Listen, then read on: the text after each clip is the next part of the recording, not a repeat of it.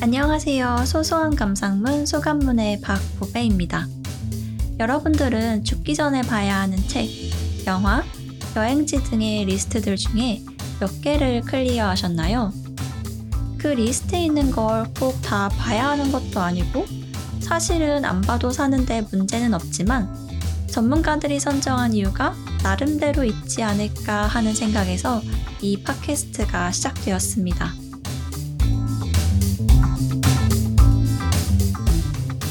소소한 감상문 소감문은 말 그대로 전문가가 아닌 평범한 사람의 입장에서 이 세상에 존재하는 많은 명작들에 대한 감상을 소소하게 들려드리는 그런 팟캐스트입니다.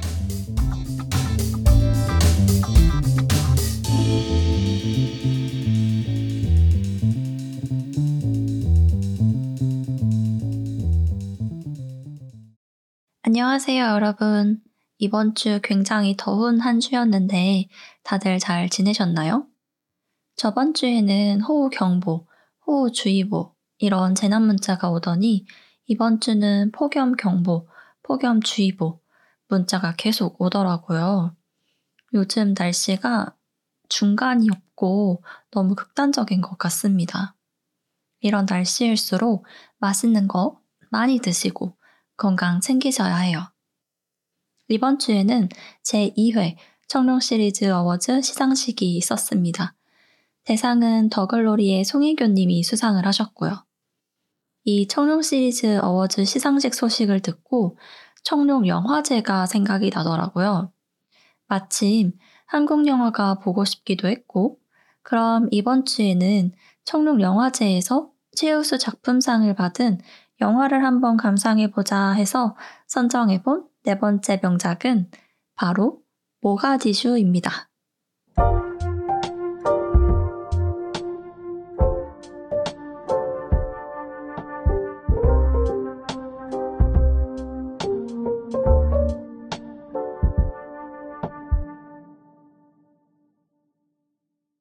류승환 감독의 작품인 모가디슈는 2021년에 열린 제42회 청룡영화제에서 최우수 작품상, 감독상, 나무 조연상, 미술상, 그리고 한국 영화 최다 관객상까지 총 5개의 상을 수상한 작품입니다. 또 청룡영화제뿐만 아니라 한국영화평론가협회상, 부일영화상, 백상예술대상, 팜스프링스 국제영화제 등 다양한 곳에서 총 23개의 상을 수상했더라고요. 개봉했던 당시가 2021년인데 2021년은 코로나가 한창 기승을 부려서 영화계가 많이 위축되어 있던 시기였어요. 그럼에도 불구하고 이렇게 많은 상을 받을 만큼 어, 선전을 했던 작품이었습니다. 저는 그때 모가디슈를 영화관에서 보지는 않았지만 실화를 바탕으로 한 영화인데 어, 꽤 재미있다라는 말을 그 당시에 좀 들었던 그런 기억이 있어서 이번에 감상할 때 살짝, 살짝 기대를 하고 봤습니다. 영화 맨 처음 시작 부분에 간단한 배경 설명이 나오는데요. 한국은 1980년대까지 유엔의 가입 승인을 받지 못했습니다. 그런데 당시에 가장 많은 유엔 투표권을 가진 대륙이 아프리카였어요. 그러다 보니까 투표를 받기 위해서 아프리카가 한국 외교 총력전의 주요 대상이 되고 1987년 소말리아의 수도인 모가디슈로 외교관들을 파견하게 됩니다. 이 설명으로 인해서 영화 제목이 왜 모가디슈인지, 모가디슈가 무엇인지에 대해서 알 수 있는 설명이었습니다. 저는 이번에 처음 알게 되었어요. 그 소말리아의 수도가 모가디슈라는 거를. 어쨌든 소말리아에는 우리나라뿐만 아니라 북한, 미국, 이탈리아, 이집트 등 여러 나라에서 파견한 대사관들이 있었는데요. 그 중에서 한국과 북한은 당연히 외교관들끼리도 사이가 안 좋았습니다. 우리나라 측에서 겨우 그 소말리아 대통령과 면담을 잡으면 북한 측에서 공작으로 무장 강도에게 당하게 만들어가지고 면담을 하지 못하게 하고 우리나라도 북한이 소말리아 반군과 무기 거래를 하고 있다 이런 가짜 뉴스를 퍼뜨리는 식으로 그렇게 서로의 계획을 망치고 헐뜯습니다. 그러다가 호텔에서 양측 외교관들이 언쟁도 벌여요. 우리나라 외교관인 한신성 대사가 북한 외교관인 리명수 대사한테 방해 공작하지 말고 페어플레이 하자라고 하니까 그 림 대사가 한 대사한테 거짓말이 너네 외교 방침이냐 이렇게 서로 싸우기도 합니다. 근데 싸우는 와중에 갑자기 호텔 밖에서 폭발음이 크게 들리고 사이렌 소리도 들리는 거예요. 그래서 알고 보니까 정부에 대항해서 대규모 기습 시위가 일어난 거였어요. 시위가 맨 처음 일어났을 때는 외무부 장관이 소말리아 정부가 컨트롤하고 있다. 안심해라. 이렇게 했는데 이게 갈수록 안심을 할 수가 없는 상황이 됩니다. 길거리는 정부군으로부터 도망가다가 잡히는 사람들, 그리고 가게를 약탈하는 사람들 등등으로 막 섞여가지고 아비규환 상태고 여행사, 은행, 관공서 이런 것들도 싹 다 문을 닫고 심지어는 소말리아 정부의 장관들까지도 다 도망가 버려요. 대사관도 더 이상 안전한 곳이 아니게 된 게 독재 정부에 협력한 외국 정부 물러가라 이러면서 시위대가 대사관에 쳐들어오기도 했거든요. 근데 그렇게 시위대가 쳐들어오면서 통신이나 이런 게 다 끊겨버려요. 그러니까 이 소말리아 한국 대사관이 서울 본부에다가 이런 급박한 상황을 전하고 도움 요청도 해야 하는데 할 수가 없게 돼버린 거죠. 이렇게 소말리아의 상황이 계속 심각해져 가니까 한국 외교관들도 탈출을 하기 위해서 어, 공항으로 가요. 근데 공항장이 한국 외교관들한테 그쪽 정부에서 구조기를 보내지 않으면 아무리 외교관이라고 해도 무작정 태워줄 수 없다. 이런 식으로 말을 합니다. 북한 외교관들도 어, 공항으로 가려고 했는데 통행을 거절당하고 모가디슈 전역이 이제 통행 금지 구역이 될 거다라는 군인의 말을 듣게 됩니다. 북한 외교관들이 소말리아에 그 현지 정보원들이 있었어요. 그래서 그 정보원들한테 통행증 좀 암암리에 구해다 달라고 부탁을 했었는데 그 정보원들이 통행증이 아니라 총을 들고 쳐들어온 거예요. 그래서 대사관에 있는 물건, 뭐 음식, 돈, 심지어는 사람들이 차고 있던 뭐 시계, 귀금속 이런 것까지 다 훔쳐갑니다. 이제 더 이상 북한 대사관이 안전하지 않으니까 중국 대사관으로 도망가자 해서 겨우겨우 중국 대사관까지 갔는데 이미 거기도 난리가 나 있는 거예요.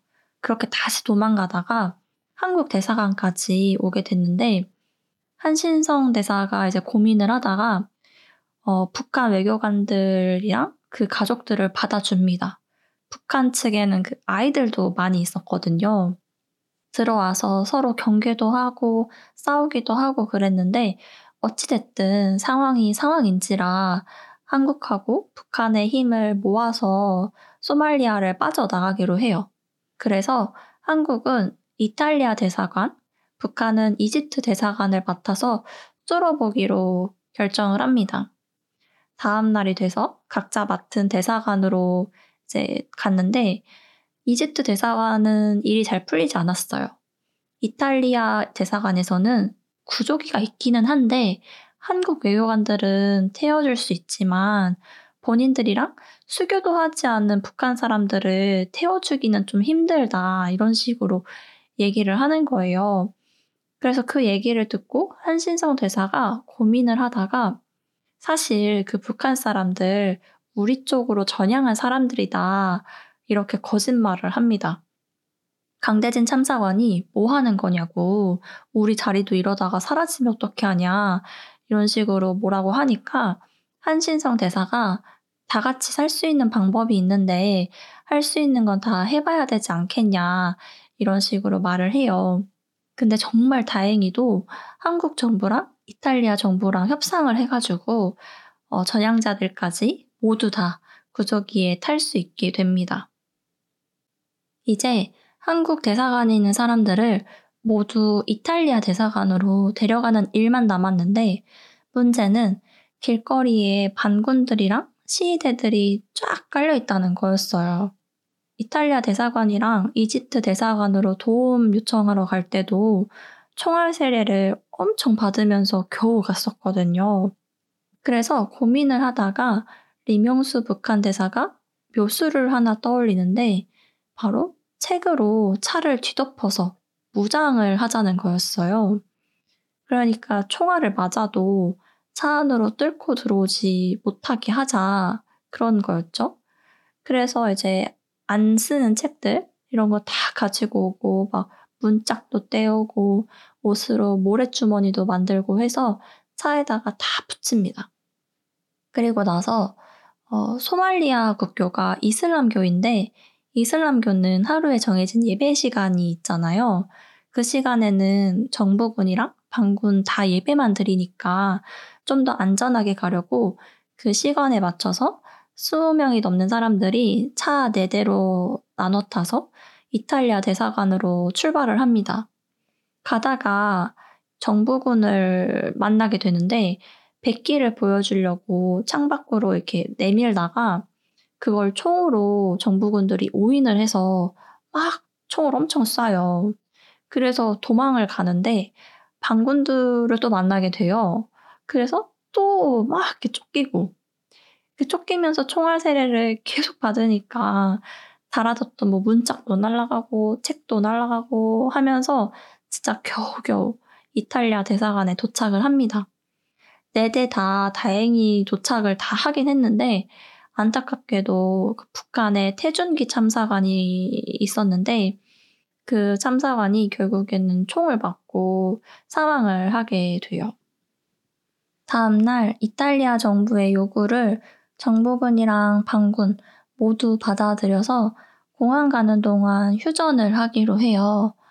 그래서 한국, 북한, 이탈리아 사람들까지 모두 다 무사히 그 구조기에 탑승을 하게 됩니다. 네, 이제 북한 사람들이 한국 대사관에 맨 처음에 왔을 때는 아무래도 남북한 관계가 관계이다 보니까 서로 막 대면대면하고 북한 아이들이 막 아이들의 그 눈을 손으로 가리기도 하고 그랬었거든요. 근데 목숨이 진짜 말 그대로 왔다 갔다 하는 상황을 같이 겪었잖아요. 그래서 그 구조기 안에서 북한 사람들이 어, 늦었지만 고맙다고도 하기도 하고 그럽니다. 그러다가 케냐 문바사 공항에 도착을 했는데 공항에 한국 측이랑 북한 측 모두 마중을 나와 있는 거예요. 그걸 한신성 대사가 보고 이 구조기 밖에서 아는 척을 이제 하면은 안 되니까 작별 인사는 이 안에서 하자고 해서 그렇게 작별 인사를 나누게 됩니다. 근데 한국 정부 측에서는 이 북한 사람들을 전향자라고 알고 있었잖아요. 그래서 안기부에서 사람들이 나와 있었어요. 그 사람들 데려가려고. 그래가지고 한국 외교관들이 먼저 내려서 그 안기부 사람들 막 데려가면서 여기 외신들 나와 있다. 막 이렇게 하면서 충돌 없이 북한 사람들이 갈 수 있도록 그렇게 해줍니다. 그리고 한신성 대사가 얘기했듯이 한국 사람들, 북한 사람들 서로 둘 다 절대 쳐다보지 않고 북한 어른들이 처음 그랬던 것처럼 아이들 눈 다시 가려주고 그렇게 각자 버스를 타고 가는 장면을 마지막으로 영화가 끝이 납니다.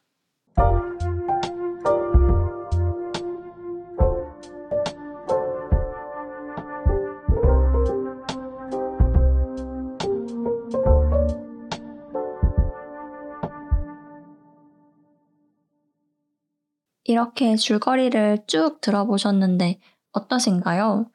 이게 실화를 바탕으로 만든 영화라는 게 여러분들은 믿어지시나요? 심지어 류승환 감독은 실화 자체가 너무 드라마틱해서 영화에 무엇을 첨가하기보다는 빼는 게 더 중요했다고 인터뷰에서 말을 했습니다. 당시 소말리아 국영 TV 기자가 소말리아를 탈출한 다음에 쓴 영문 수기가 있는데 그 수기에 따르면 내전이 시작된 후에 반군들이 시체로 뭐 바리케이트를 만들고 영화에서는 북한 대사관이 한 번만 약탈을 당하는 걸로 나오는데 실제로는 8번이나 약, 약탈을 당했었다고 해요. 그러니까 영화보다 더한 현실이 바로 여기 있었던 거죠. 그리고 탈출할 당시에 작성되었던 그 외교 문서가 올해 4월 6일에 공개가 되었었는데요. 거기에 더 놀라운 일이 적혀 있더라고요. 영화에서는 이탈리아 대사관으로 갈 때 정부군하고 반군한테 모두 총격을 받아서 안타깝게 그 북한 측 한 분이 돌아가시게 되었다 말씀을 드렸었는데 실제로 북한 측의 한상렬 씨가 이탈리아 대사관 300여 미터를 앞두고 총을 맞으셨대요. 근데 그게 그분 왼쪽 심장에 박혔는데 그분이 초인적인 힘으로 1분간 계속 운전을 해가지고 이탈리아 대사관에 어, 도착을 한 다음에 그분이 의식을 잃으셨대요. 그러니까 운전을 계속하지 않으시고 피격 당했을 때 핸들을 놓으셨더라면 그 차량이 전복되면서 모든 사람들이 총격을 받았을 가능성이 컸다고 그렇게 문서에 나와 있더라고요. 음, 과연 나라면 심장에 총을 맞았는데 계속 운전을 할 수 있었을까? 다른 사람들을 무사히 데려다 줄 수 있었을까? 이런 걸 생각해보면, 어, 저는 못했을 것 같거든요. 류승환 감독이 이런 일들을 어떻게 하면 관객들에게 설득력 있게 전달할 수 있을까 해서 많이 빼내셨다고 했는데 왜 그런 고민과 결정을 하셨었는지 어, 충분히 이해가 되더라고요. 그러면 그 영화 오리지널 내용은 없냐 하면 그건 또 아닙니다. 어, 책이랑 모래주머니로 차를 그 방탄화 시켰다고 말씀드렸잖아요. 이런 식으로 큰 줄기 안에서 벗어나지 않으면서 설득력을 가질 수 있는 장치들을 고민하셨다고 해요. 그런데 촬영할 때 사용한 차가 91년도 벤츠여서 오래됐, 오래된 차다 보니까 차 자체의 그 상태도 별로 안 좋았는데, 뭐, 책도 얹고, 뭐, 문짝 얹고, 막, 모래주머니도 얹고 이러니까 그 차 속도가 진짜 안 났었대요. 근데 저는 그 장면을 보면서 되게 막 극박하고 막 떨리고 이런 장, 이런 감정들만 느꼈지 그런 어려움이 있었는지는 전혀 몰랐었거든요. 그만큼 그 장면을 잘 만드신 거죠. 제가 줄거리에서 그냥 짧게 겨우겨우 정부군이랑 반군 뚫고 이탈리아 대사관까지 갔다라고 말씀을 드렸는데 만약에 모가디슈를 아직 안 보신 분들이 계시다면 꼭 그 카체이싱 장면은 보셨으면 좋겠어요, 실제로. 그 봉준호 감독이 모가디슈를 보고 나서 한국판 매드맥스 이런 식으로 표현을 했을 정도로 어, 꽤 잘 만들었다고 저는 생각을 하거든요. 그리고 이거는 조금 무거운 이야기일 수 있는데 영화 초반부에 소말리아 아이들이 축구를 하면서 뛰어노는 장면이 나와요. 그러다가 영화가 진행되면서 내전이 발생하고 시대나 반군들이 나오는데 그 중에서 물론 어른들도 있지만 초등학생 저학년 정도로 돼 보이는 어린 아이들도 많이 나와요. 근데 그런 어린 아이들이 총을 들고 사람들을 위협하면서 막 웃고 그러는데 어, 이 아이들이 거기서 총을 들고 그러고 있는 게 아니라 축구공을 가지고 놀고 있어야 하지 않나. 이 내전, 전쟁이라는 게 사람들의 삶을 얼마나 파괴를 시키는가 이런 생각이 들더라고요. 이 영화의 배경이 된 이 소말리아 내전이 발생한 뒤로 뭐 물론 그 전에도 상황이 안 좋았지만 계속 나라의 상황이 좋지 않잖아요. 우리나라 외교부에서도 여행 금지 국가로 계속 지정할 정도니까 이런 거 생각하니까 조금은 네, 마음이 안 좋아지더라고요.